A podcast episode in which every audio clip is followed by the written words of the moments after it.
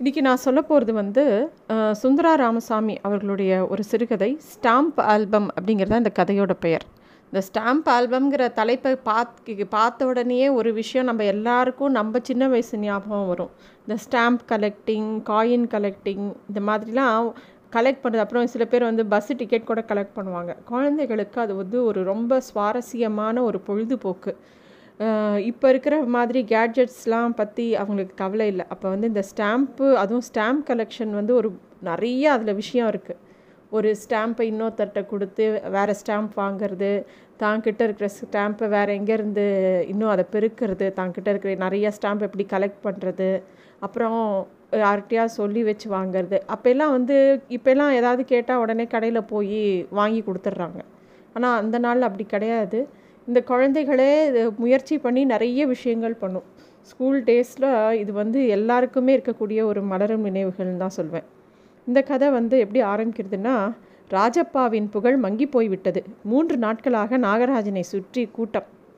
நாகராஜனுக்கு கர்வம் வந்து விட்டது என்று ராஜப்பா எல்லா பையன்களிடம் சொன்னான். பையன்கள் அதை ஒப்புக்கொள்ளவில்லை. ராஜப்பா நாகராஜன் ரெண்டு பசங்க ரெண்டு பேரும் ஒரே கிளாஸு ராஜப்பா தான் எப்பயுமே வந்து ஸ்டாம்ப் கலெக்ஷனில் ரொம்ப பெரிய ஆள். திடீர்னு நாகராஜனுக்கு அவனோட மாமா சிங்கப்பூர்லேருந்து அவனுக்கு ஒரு ஸ்டாம்ப் ஆல்பத்தை அனுப்பி வைக்கிறாரு. அதை அவன் ஸ்கூலுக்கு வந்து எல்லாருக்கும் காட்டுறான். அதை காமிச்ச உடனே எல்லாரும் இத்தனை நாள் ராஜப்பா கிட்ட தான் நிறையா ஸ்டாம்ப் இருக்குதுன்னு நினச்சவங்க எல்லாருமே நாகராஜன் பின்னாடி போயிட்டாங்க.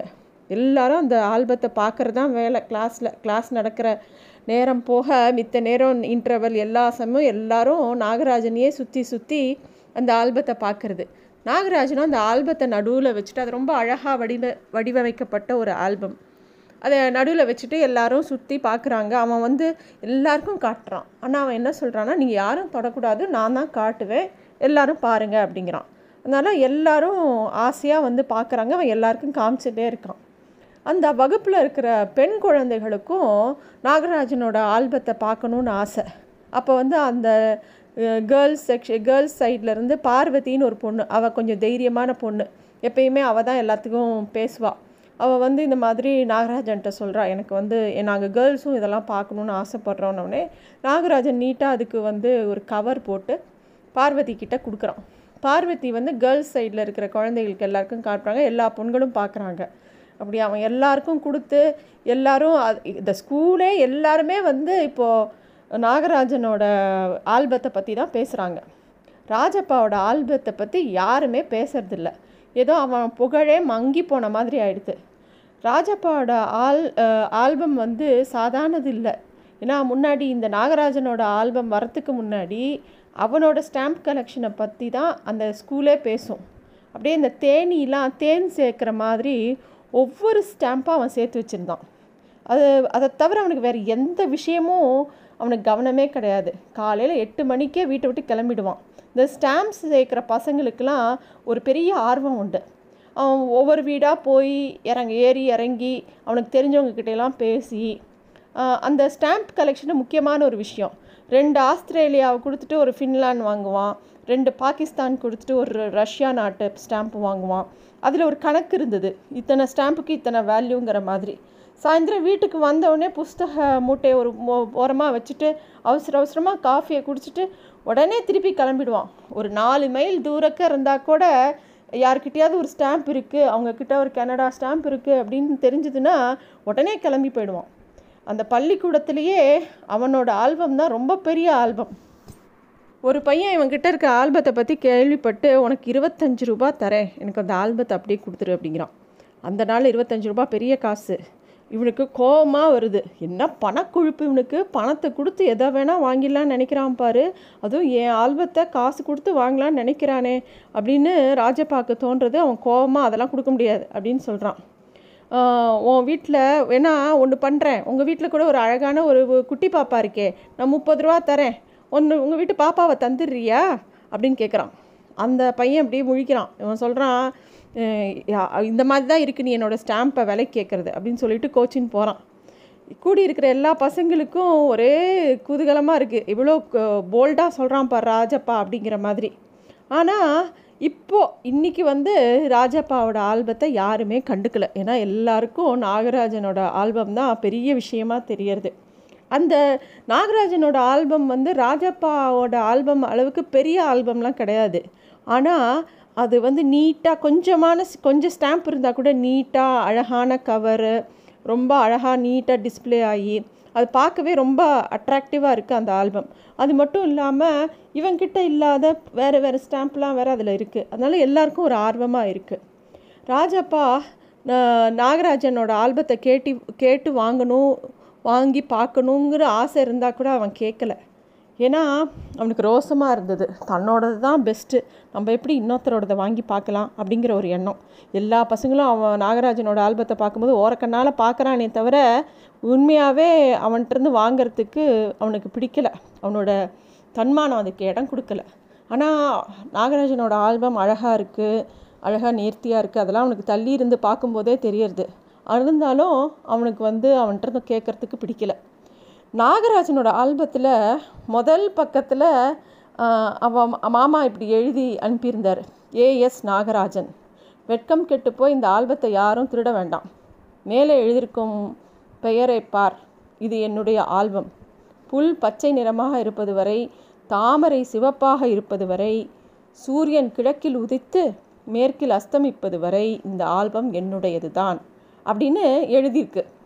அதை பார்த்து எல்லா பசங்களும் ஆச்சரியமாக அதை பார்க்குறாங்க. அந்த வாசகத்தை எல்லாரும் தாங்களும் தன்னோட ஸ்டாம்ப் நோட்டில் இது மாதிரி எழுதி வச்சுக்கணுன்னு அந்த வாசகத்தை காப்பி பண்ணிக்கிறாங்க.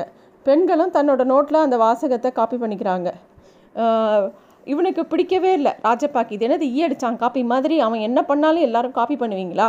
அப்படிங்கிற மாதிரி ராஜப்பா ஏளனம் பண்ணுறான் எல்லாரையும். அப்போ அவனோட ஃப்ரெண்டு கிருஷ்ணனுக்கு பொறுக்கவே இல்லை. போடா சரியான அசூயை பிடிச்ச பயடா நீ அப்படின்னு கத்துறான் கிருஷ்ணன். எனக்கு எதுக்குடா அசூதை அசூய? அவன் ஆல்பத்தை விட என் ஆல்பம் பெருசுடா எனக்கு அதெல்லாம் ஒன்றும் இல்லை அப்படிங்கிறான். பின்ன அவன்கிட்ட இருக்கிற எல்லா ஸ்டாம்பும் உங்கள்கிட்ட இருக்கா? அவன்கிட்ட இந்தோனேஷியா ஸ்டாம்ப் இருக்குது உங்கள்கிட்ட இருக்கா? அவனோட ஸ்டாம்பை ஆல்பத்தை பாருடா அப்படியே கண்ணில் ஒத்திக்கிற மாதிரி இருக்குது அப்படின்னு சொல்கிறான் கிருஷ்ணன். அப்போ வந்து ராஜபா கேட்குறான் என்கிட்ட இருக்கிற ஸ்டாம்பெல்லாம் அவன்கிட்ட இருக்காடா? அவன்கிட்ட இருக்கிறது என்கிட்ட இல்லைன்னா ஒத்துக்கிறேன். அப்போ என்கிட்ட இருக்கிறதும் அவன்கிட்ட இல்லை தானே அப்படின்னு சொல்கிறான் ராஜப்பா. என்கிட்ட இருக்கிற ஸ்டாம்ப்பு ஒன்று அவன்கிட்ட இருக்கிறதா காமி பார்ப்போம் பத்து ரூபா பெட்டு அப்படிங்கிறான் ராஜப்பா. உடனே கிருஷ்ணன் வந்து பதில் சொல்ல தெரில உன் ஆல்பம் குப்பை தொட்டி ஆல்பம் அப்படின்னு சொல்லிட்டு கத்துறான்.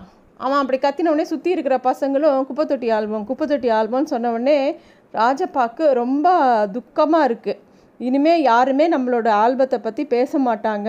இப்படி ஆசையாக சிறுக சிறுக சேர்த்த ஆல்பம் வந்து ஒரு நாளில் எல்லாரும் வந்து அந்த பக்கம் போயிட்டாங்களே அப்படின்னு அவனுக்கு ஒரே கவலையாக இருக்குது இந்த சிங்கப்பூர்லேருந்து வந்த ஆல்பத்துக்கும் தன்னோட ஆல்பத்துக்கும் எவ்வளோ வேற்றுமைகள் இருக்குது அதெல்லாம் சொன்னால் இந்த லூசுங்களுக்கு இந்த அசடுகளுக்கு மண்டையில் ஏறாது அப்படின்னு தோன்றது ராஜப்பாக்கு.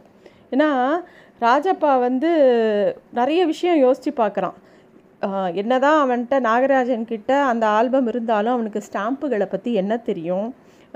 எப்படி அந்த ஸ்டாம்பில் இருக்கிற ஒரு ஸ்டாம்பை கொடுத்து இன்னொன்று ஸ்டாம்பை மாற்றி வாங்குறதெல்லாம் தெரியுமா? அதோட கலெக்டிங் ஸ்டாம்ப் கலெக்டிங்கில் இருக்கிற சூக்ஷமெல்லாம் தெரியுமா? ஒன்றுமே தெரியாது அவனுக்கு.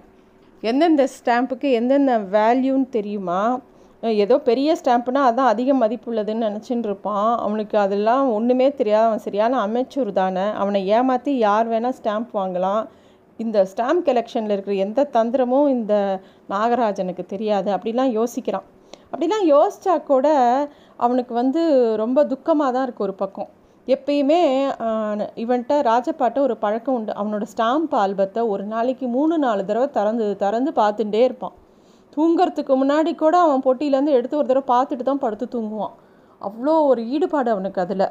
இந்த நாகராஜனோட விஷயத்துலேருந்து அவன் அந்த ஸ்டாம்ப் ஆல்பத்தை ரெண்டு நாளாக தொடவே இல்லை. அதுவும் சனி ஞாயிறாச்சுன்னா வீட்டிலே இருக்க மாட்டான். எங்கே ஸ்டாம்ப்பு கிடைக்கும்? ஸ்டாம்ப்பு கிடைக்கும்னு இங்கே அங்கேன்னு யார் வீட்டுக்காவது போயிட்டுருப்பான் இந்த சனி ஞாயிறு வீட்டை விட்டே போகலை அவனுக்கு. அவனுக்கு ரொம்ப துக்கமாக இருந்தது.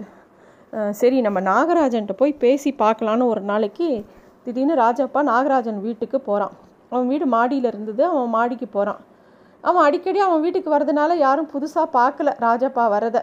மாடிக்கு போகிறான் அங்கே வந்து அவனோட தங்க காமாட்சி வரா. அதாவது நாகராஜனோட தங்க காமாட்சி வந்து அண்ணா டவுனுக்கு போயிருக்கான் அப்படின்னோடனே அவன் கேட்குறா எங்கள் அண்ணா ஆல்பத்தை பார்த்தியான்னு ரொம்ப ஆர்வமாக ராஜப்பாட்ட கேட்குறா ம் அப்படிங்கிறான் ராஜப்பா.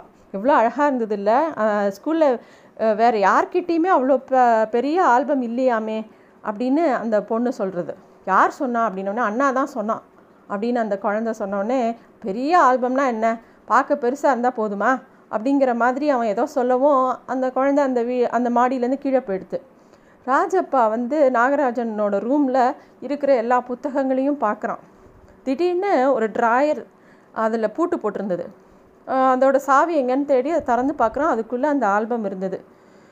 அதை திறந்து பார்க்குறான். அவன் நெஞ்சு அப்படியே படபடன்னு அடிக்கிறது. அதை உடனே எடுத்து அவன் சட்டைக்குள்ளே மறைச்சி கடகடன்னு இறங்கி வீட்டுக்கு ஓடி வந்துட்டான். நேராக வீட்டுக்கு போய் தன்னோட புத்தக அலமாரியில் அந்த ஆல்பத்தை மறைச்சி வச்சுட்டான் நாகராஜனோட சிங்கப்பூர் ஆல்பத்தை. அவனுக்கு அதை உள்ளே வச்சுட்டு வாசப்பக்கம் வந்து பார்க்குறான் யாராவது தன்னை பார்க்குறாங்களான்னு. அவன் உடம்பு பூரா ஏதோ ஜுரம் வந்த மாதிரி கொதிக்க ஆரம்பிச்சிடுது. தொண்டெல்லாம் வளர்ந்து போச்சு முகமே ஜிவு ஜிவுன்னு இருந்தது. ராத்திரி எட்டு மணி இருக்கும் அப்புன்னு எழுத்து வீட்டு பையன் வரான். அவனும் இவங்க ஸ்கூல் தான். அவன் வந்து வேகமாக வந்து ஏ நானும் நாகராஜனும் டவுனுக்கு போயிருந்தோண்டா திரும்பி வந்து பார்த்தா நாகராஜனோட ஆல்பத்தை காணலை. அது எங்கேயோ மாயமாக மறைஞ்சு போச்சு அப்படின்னு அவன் சொல்கிறான் ராஜப்பாக்கு ஒன்றுமே பேச முடியல. இவன் எப்படியாவது இப்போ இங்கேருந்து இப்போ கிளம்பினா போதும். அப்பு இப்போ எதுக்கு இங்கே வந்தான்? அப்படிங்கிற மாதிரி எதுவுமே பேசாமல் இருக்கான். அப்பு கிளம்பி போனவுடனே வாசக்கதவை வேகமாக சாத்திட்டு அலமாரியில் வச்சுருந்த ஆல்பத்தை எடுக்கிறான். அவன் கையெல்லாம் அப்படியே விரைச்சி போச்சு. ஜன்னல் வழியாக யாராவது தன்னை பார்க்குறாங்களா அப்படின்னு திரும்பி திரும்பி பார்க்குறான். அவனுக்கு வந்து அந்த ஆல்பத்தை கையில் வைக்கும்போது வச்சுட்டு இருக்கும்போதே நடுக்கமாக இருக்குது திருப்பியும் அலமாரிக்கு பின்னாடி திணிச்சு வைக்கிறான். எப்படியாவது தூங்கிடலாம் அப்படின்னு படுக்கையில் படுத்துக்கிறான். தூக்கம் வரல. சாப்பிட ட்ரை பண்ணுறான் சாப்பிட முடியல. அவன் ராத்திரி எத்தனை மணிக்கு தூங்கினானே யார் யாருக்குமே தெரியாது. அவங்க அப்பாக்கும் அம்மாக்கும் இவனோட இவன் ஏதோ வித்தியாசமாக இருக்கானே அப்படின்னு தோன்றுறது ஆனால் என்னன்னு தெரியல. காலையில் எழுந்துக்கும்போது அவன் வந்து அப்படியே உட்காந்துருக்கான் அந்த திருப்பி அந்த ஆல்பத்தை எடுக்கிறான். அப்போ யாரோ அந்த ரூம்குள்ளே வர மாதிரி தெரியுது. அப்பாவோ அம்மாவோ உடனே தன்னோட தலைகாணி கடியில் வச்சுட்டுறான் திருப்பியும் அந்த அப்பு வரான். ஏற்று விட்டு அப்பு. அப்பயும் அவன் அந்த தலைகாணியை விட்டு எழுந்துக்கலைங்க. அது எழுந்து அந்த ஆல்பத்தை எல்லாரும் பார்த்துருவாங்களோ அப்படின்ட்டு. அப்போ வந்து அப்பு கேட்குறான் நேற்று நீ நாகராஜன் வீட்டுக்கு போனியா? அப்படின்னு கேட்குறான் ராஜப்பாக்கு அப்போ தான் வயத்தை கலக்கித்து ஐயோ எல்லாரும் கண்டுபிடிச்சிருவாங்க போல் இருக்கே அப்படின்னு அவனுக்கு யோசனையாக இருக்கா. நான் ஒன்றும் சொல்லலை. நாங்கள் வெளியில் போனப்புறம் நீ மட்டும்தான் அந்த வீட்டுக்கு வந்தேன்னு காமாட்சி சொன்னா அப்படின்னு அப்பு சொல்கிறான் தன்னை சந்தேகப்படுறாங்களோ? அப்படின்னு அவனுக்கு யோசனையாக இருக்குது ராஜப்பாக்கு அப்போ வந்து அப்பு சொல்கிறான் அநேகமாக நாகராஜன் பயங்கரமாக அழறான். அவங்க அப்பா அநேகமாக போலீஸ் கம்ப்ளைண்ட் கொடுத்தாலும் கொடுப்பாங்க. அவங்க அப்பாவே போலீஸ் வேலையில் தானே இருக்கார். எந்த நேரமும் போலீஸ் வந்து எல்லார் வீட்லேயும் சோதனை போடலாம். எப்படியாவது இந்த ஸ்டாம்ப் ஆல்பத்தை பிடிச்சணுன்னு அவங்கெல்லாம் யோசிச்சுட்டு இருக்காங்க. அப்படிங்கும்போது ராஜப்பானால் வாயத்தன்னு ஒரு வார்த்தை பேச முடியல. ராஜப்பானால் அந்த இடத்த விட்டே நகர முடியல. அவங்க அப்பா சாப்பிட்டு ஆஃபீஸ்க்கு போயிடுறாரு. வாசக்கதவை சாத்திடுறாங்க. அவங்க அம்மா ஏதோ வேலையாக இருக்காங்க. அப்பயும் அந்த இடத்த விட்டே நகரலை. இப்போ யாரோ கதவை சத் கதவை தட்டுற சத்தம் கேட்குது போலீஸ் போலீஸ்னு அவனே மனசுக்குள்ளே சொல்லிக்கிறான். உடனே அவன் பையில் இருந்து அந்த தலகாணி கடியிலேருந்து அந்த ஆல்பத்தை எடுத்துட்டு அவன் வந்து தன்னோட திருப்பியும் தன்னோட சட்டைக்குள்ளேயே போட்டுட்டு ஓடுறான். அந்த ஆல்பத்தை எடுத்துட்டு என்ன வீட்டுக்குள்ளே எங்கேயாவது சோதனை போட்டுற போகிறாங்களே அப்படின்னு. அப்போ வந்து யாருடா? கதவை தரேன்டா? ஏன்டா கதவை யாரோ தட்டிகிட்டே இருக்காங்களே? போய் தரேன்டான்னு அவங்க அம்மா கத்துறாங்க. ராஜப்பா பின்னாடி கொல்லை பக்கத்துக்கு போகிறான் மடமடன்னு பாத்ரூம்குள்ளே போய் ஒளிஞ்சிக்கிறான். அந்த பாத்ரூமில் ஒரு வெந்நீர் அடுப்பு தக தகன்னு எரிஞ்சின்னு இருக்கு பட்டுன்னு என்ன பண்ணுறான் அந்த ஆல்பத்தை அப்படியே அந்த நெருப்பில் போட்டுடுறான் ஆல்பம் அப்படியே பற்றி எரியிறது. அவ்வளோ மணிமணியாக எல்லா ஸ்டாம்பும் அவன் கண்ணு முன்னாடி எரிஞ்சு போகிறத பார்க்கும்போது ராஜபாக்கு அப்படியே கண்ணிலருந்து ஜலமாக கொட்டுறது. அப்போ தான் அவன் அம்மா வந்து சொல்கிறா ஏண்டா சீக்கிரம் குளிச்சுட்டு வா அவன் ஃப்ரெண்டு நாகராஜன் வந்திருக்கான் பாரு சீக்கிரம் வா அப்படின்னோடனே ராஜப்பா வேகமாக ஒரு துண்டை கட்டின்னு வெளியில் வரான். வந்த உடனே நாகராஜன் சொல்கிறான் என்னோட இது காணாமல் போச்சு தெரியுமா? ஸ்டாம்ப் ஆல்பம் எங்கே போச்சுன்னே தெரியல. ட்ராயரில் தான் வச்சுருந்தேன். நான் டவுனுக்கு போயிட்டு வந் வந்து பார்க்குறேன் அது மாயமாக மறைஞ்சு போச்சு. அப்படின்னு சொல்லி நாகராஜனுக்கு அதை சொல்லும்போதே கண்ணிலேருந்து த அப்படியே அழுகியாக வருது. ராஜப்பா வந்து அழாதடா அழாதடா அப்படின்னு அவனை தேத்துறான். எவ்வளோ சமாதானம் ராஜப்பா சொல்லியும் நாகராஜன் அவன் முன்னாடி அழறான். ராஜப்பா உடனே வேகமாக தன்னோட ரூமுக்கு போய் அவனோட ஆல்பத்தை எடுத்துகிட்டு வந்து நாகராஜன் கையில் கொடுக்குறான். நாகராஜா இது என்னோடய ஆல்பம். இதை நீயே வச்சுக்கோ. உனக்கே உனக்கு தான்.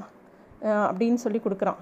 நாகராஜனால் நம்பவே முடியல. ஏன்னா ராஜப்பாவுக்கு தன்னோட ஆல்பத்து மேலே எவ்வளோ கர்வம் உண்டு அதை எப்படி சேர்த்தாங்கிறது நல்லா தெரியும். என்ன சும்மா சொல்கிறியா அப்படின்னு நாகராஜன் கேட்டோம் இல்லைடா உனக்கே தான் தரேன். நிஜமாக தான் சொல்கிறேன் நீ உனக்கே உனக்கு தான். வச்சுக்கோ. அப்படிங்கிறான். ராஜப்பா வந்து ஸ்டாம்ப் ஆல்பத்தை கொடுக்குறானா? இது நடக்கிற விஷயமா? அப்படின்னு நாகராஜனால் இன்னும் நம்பவே முடியல. ஆனால் ராஜப்பா வந்து திருப்பி திருப்பி சொல்லிகிட்டே இருக்கான். அவனுக்கும் அழுகழுகியாக வருது. அப்போ வந்து நாகராஜன் கேட்குறான் இதை என்கிட்ட கொடுத்துட்டேன்னா உனக்கு? அப்படின்னு எனக்கு வேணாண்டா அப்படிங்கிறான். உனக்கு ஒரு ஸ்டாம்ப் கூட வேண்டாமா? நான் இல்லைடா எனக்கு ஒரு ஸ்டாம்ப் கூட வேண்டாம். எப்படா நீ ஸ்டாம்பே இல்லாமல் இருப்ப? அப்படின்னு நாகராஜன் கேட்குறான் அப்போ ராஜப்பா கண்ணிலேருந்து அழுகியாக வருது. வேண்டா அழற? எனக்கு ஆல்பம்லாம் வேணாண்டா. என் ஆல்பம் தொலைஞ்சு போச்சு அவ்வளோதான் அதை சொல்ல தான் வந்தேன் எவ்வளோ கஷ்டப்பட்டு சேர்த்தேன்னு எனக்கு தெரியும். எனக்கு வேண்டாம் நீயே வச்சுக்கோன்னு சொல்கிறான் நாகராஜன். இல்லைடா நீயே வச்சுக்கோ. நீ எடுத்துகிட்டு உன் வீட்டுக்கு எடுத்துகிட்டு போயிடு. போ முதல்ல கிளம்பு அப்படின்னு சொல்லி அவனோட ஆல்பத்தை நாகராஜனோட கையில் திணிச்சு அனுப்புகிறான் அப்புறம் வந்து நாகராஜனும் இறங்கி வீட்டு வாசலுக்கு வரான். அப்போ வந்து அழுதுண்டே இருந்த ராஜப்பா தன்னோட சட்டையை எடுத்து தான் கண்ணை தொடச்சிட்டு வாசல் வரைக்கும் வந்து நீ இந்த ஆல்பத்தை கொடுத்ததுக்கு ரொம்ப தேங்க்ஸு நான் வீட்டுக்கு போகட்டுமா? அப்படின்னு நாகராஜன் கிளம்பும்போது அவன் சொல்கிறான் நாகராஜா இன்றைக்கி ஒரு நாள் ராத்திரி மட்டும் என்கிட்ட இந்த ஆல்பம் இருக்கட்டும். இன்றைக்கி இன்றைக்கி ராத்திரி முழுக்க நான் இந்த ஆல்பத்தை திருப்பி பார்த்துட்டு உன்கிட்ட கொடுத்துட்றேன் நாளைக்கு அப்படிங்கிறான். சரி அப்படின்னு சொல்லிட்டு அந்த ஆல்பத்தை கொடுக்குறான் நாகராஜன். ராஜப்பா மாடிக்கு போய் கதவை சாத்திண்டு அந்த ஆல்பத்தை நெஞ்சோடு கட்டிண்டு அப்படியே விக்கி விக்கி அழ ஆரம்பிக்கிறான்.